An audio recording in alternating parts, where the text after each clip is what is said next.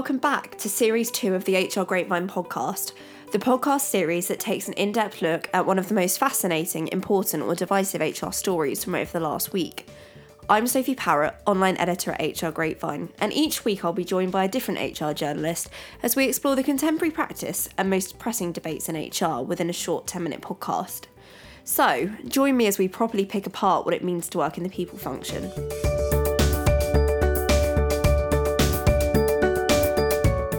Today, I'm joined by Dan Cave, Head of Content at Executive Grapevine Digital Media. So, welcome back, Dan, and Happy New Year. Happy New Year to you as well, Soph. Um, I'm excited to be invited back for the first time in 2020. So, in this week's podcast, the story that we're going to discuss is one which we covered earlier this week, which was titled Job Seekers Told to Disclose Parents' Jobs in Diversity Push. So the score, the story goes that BBC hiring managers were requesting prospective candidates to disclose more information of their background um, within the application, such as where their parents work, what qualifications their parents had, and also where they were educated, um, as they kind of strived to recruit more diversely. Um, it was also reported that a 14 page document now asks candidates to divulge whether their parents went to state run, non selective, or independent fee paying schools in a bid to hire a broad and diverse range of candidates. In an open letter um, that was published, the broadcaster explained the BBC has pledged that by 2020 we will hardwire diversity into everything we do, both internally and for all those who make programmes for us. Um, according to the Express, there is a possibility for candidates not to disclose the information using a prefer not to say option. However, it has been reported that this will actually halt the application process. Um, but it seems that this isn't the only time that the BBC has hit headlines over its workplace practices. Um, just a few stories that spring to mind include the furore over equal pay. Um, so recently, the presenter Samira Ahmed um, won an equal pay tribunal. Um, but the broadcaster was also battled with um, a wealth of diversity complaints and criticisms over lack of transparency in, in the past as well.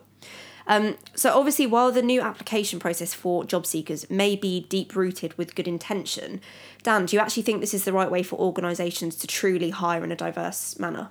I am going to do a terrible politician thing and answer your question with a non answer, but basically to say that the BBC are always going to be an interesting weather vane because, as you said, they've received so much attention about whether they're actually diverse, whether there are almost inbuilt and structural inequalities regards um, gender pay gap. Um, there's some high profile cases that have made national news. Um, so it's interesting now that they are reacting in a way that they, I think, they or they believe rather that it appears to be preventative. So they're saying at the application stage tell us what background you are, and I'm sure they're already collecting data about ethnicity and gender on yeah, an application sure form. Usually, people disclose that to show that, um, or rather, to stop any potential inequalities happening. Um, another reason it is interesting is because the BBC is such a big institution and it gets so much media attention, as we've said, that actually this case is fairly indicative of wider patterns in HR about try about companies or organizations either wanting to show they're, they're diverse and improve or improve genuinely their diversity. Um, I think this actually is because businesses now re- nowadays realize that diversity, whether it's ethnicity, gender, class, disability, neurodiversity, yeah. neurodiversity, yeah. exactly, is one more complex as we've just shown. It's businesses are really cognizant of the fact that it's it's wide and diversity can be visible or invisible.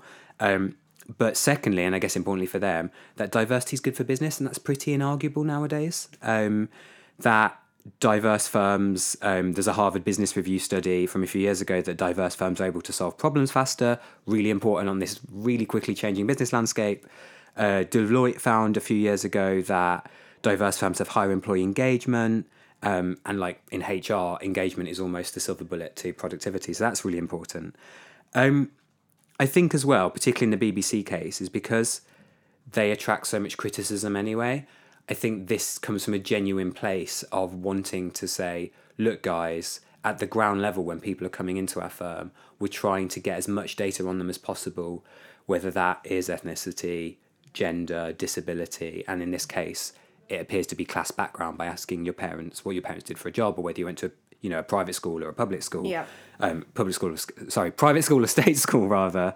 Um, that they're genuinely trying to mitigate against that and against all the you know the un- unseen ways in which you know people's careers might get suppressed or you might be paid different amounts. In fact, um, although we all know about the gender pay gap um, because of gender pay gap reporting in the past couple of years, which was brought into law, um, there's actually a class pay gap as well. Um, Dr. Sam Friedman, who's Professor of Class and Inequality at LSE, which is a really fancy title, and Daniel Laurison, who's Assistant Professor at a American university, wrote a book last year, um, basically that laid out, um, also what I could tell from the 12 or so pages that I could read for free on Amazon Prime, um, that there is a 16% class pay gap in professional and managerial jobs. So basically, it's saying that people from working class backgrounds or lower class backgrounds actually, even if they're doing the same job and rise to the same levels, are paid a lot less. So maybe the BBC's trying to mitigate for this. Potentially. Yeah. Um, so yeah, I, I basically agree with what you said first off, is that this appears to be a positive step for the BBC because and almost like inevitable because they've borne the brunt of some pretty big pay inequality stories in the past few years. And if we lead on from some of the research from the professors that I've just laid out it makes sense that they're both doing something about potential class pay gaps as well as the gender pay gaps because they're anxious about it and they don't want any more bad headlines. Absolutely, and I think um, a lot of the points that you well, I say a lot, all of the, the points that you raise are, are really valid, um, and I think a lot of people have kind of critiqued this and said that it it's a good kind of movement that they're actually taking diversity more seriously. But I think a lot of people have actually questioned the, the way that they and the methods and the tactics that they've adopted in order to get them to, you know, a place of true diversity. So um, once we published the story, um, it garnered a wealth of um, interaction from our readers. One reader actually questioned how appropriate this was, stating that it might actually constitute as a form of positive discrimination. Um, they continue to say your parents went to university or were managers, therefore you are not fit to work here. But if you are working from a working class background, then we'll take you on. How completely stupid is that? Is what they said. Um, they continue by saying you should always employ based on skill and the person's ability to do the job, not because of who their parents were. And I think, in some sense, some may agree with that. Um, some may have a completely opposing views. Yeah. So another one of our readers said that employers should be hiring who they think is best at the job rather than, as it were, forcing diversity. I mean, what are your thoughts on that, Dan? Um, I am going to do probably break the cardinal rule, and that is disagree with that. The couple of comments we've got there from our readership. So um, sorry, this goes out heartfelt to the readership. Sorry, um, but I do it from a from a research based and a data based background, which is that the data shows that the working world as it is is not as diverse as it could be, and there are inequalities built into it. So what the BBC are essentially at the application stage is getting a bit more data on a potential employee. And we all know that innovative, high performing HR departments nowadays are data driven. So to get more data on your employees is a good thing because you that would allow you to see things like oh we pay people from working class backgrounds 20% less or we pay women 15% less or whatever it is and it allows you to correct that which is going to have untold benefits as the research shows for your employee engagement, for your employer brand, for the way you appear on the jobs market. So, th- to me, this is a really positive thing um, if it is genuine. Yeah, and I think actually this brings us on to the next section of the podcast, which is all around kind of recruiting tactics that other organisations have adopted in a bid to achieve complete diversity. For a lot of organisations wanting to truly attract a diverse workforce, they've introduced blind hiring to remove any and all identification details from a candidate's CV. Um, in a way that they can actually evaluate the candidate based on their skill set and experience. Um, according to some research which was done by Be Applied last year, um, companies utilising blind hiring are 22% more likely to have a diverse workforce, um, while those in the top quartile for gender diversity are 21% more likely to financially outperform those in the bottom quartile. So, um, for ethnically diverse companies, the likelihood increases to 33%. Um, and actually, when we were chatting to a recruiter for an interview with our sister site, Recruitment Grapevine, Amanda Who is the founder and CEO of F1 Recruitment and Search, previously said on blind hiring that hiring managers and recruiters should not need a name, age, or gender in order to decide someone's suitability. And I think I think that is in many respects true, but I think there are still a lot of companies arguably getting it wrong. Um, and particularly when I've looked at the mixed reviews of the BBC's new diversity drive, um, although as I said, it is most likely deep rooted with good intention, I think there is a lot of speculation about whether or not this is the right way of actually achieving that.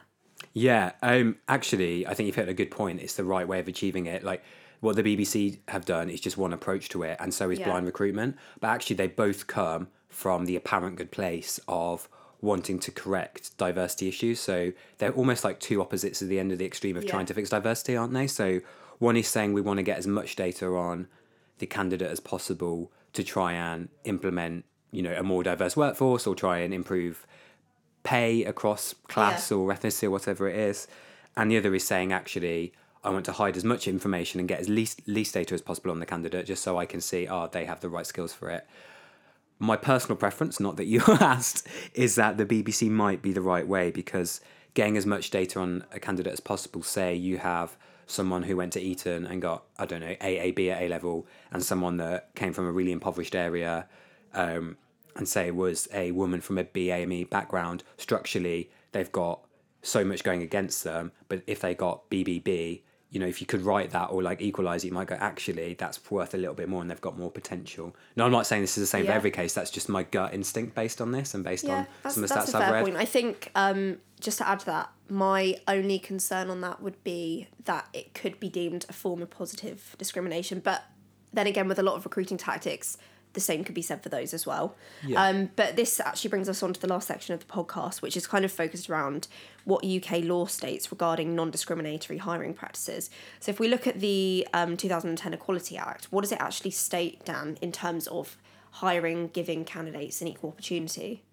So the Equal Pay Act uh, 2010, which I'm sure most of our audience will be aware of, brought together a variety of different discrimination and equality legislations into one easy um, act. Um, it gives women and men the right to equal pay for equal work, and it protects a lot a variety of different characteristics, which means that things can't be discriminated against. Say, for instance, in recruitment processes, such as I guess like disability, uh, gender, ethnicity. Interestingly, though, class isn't on there.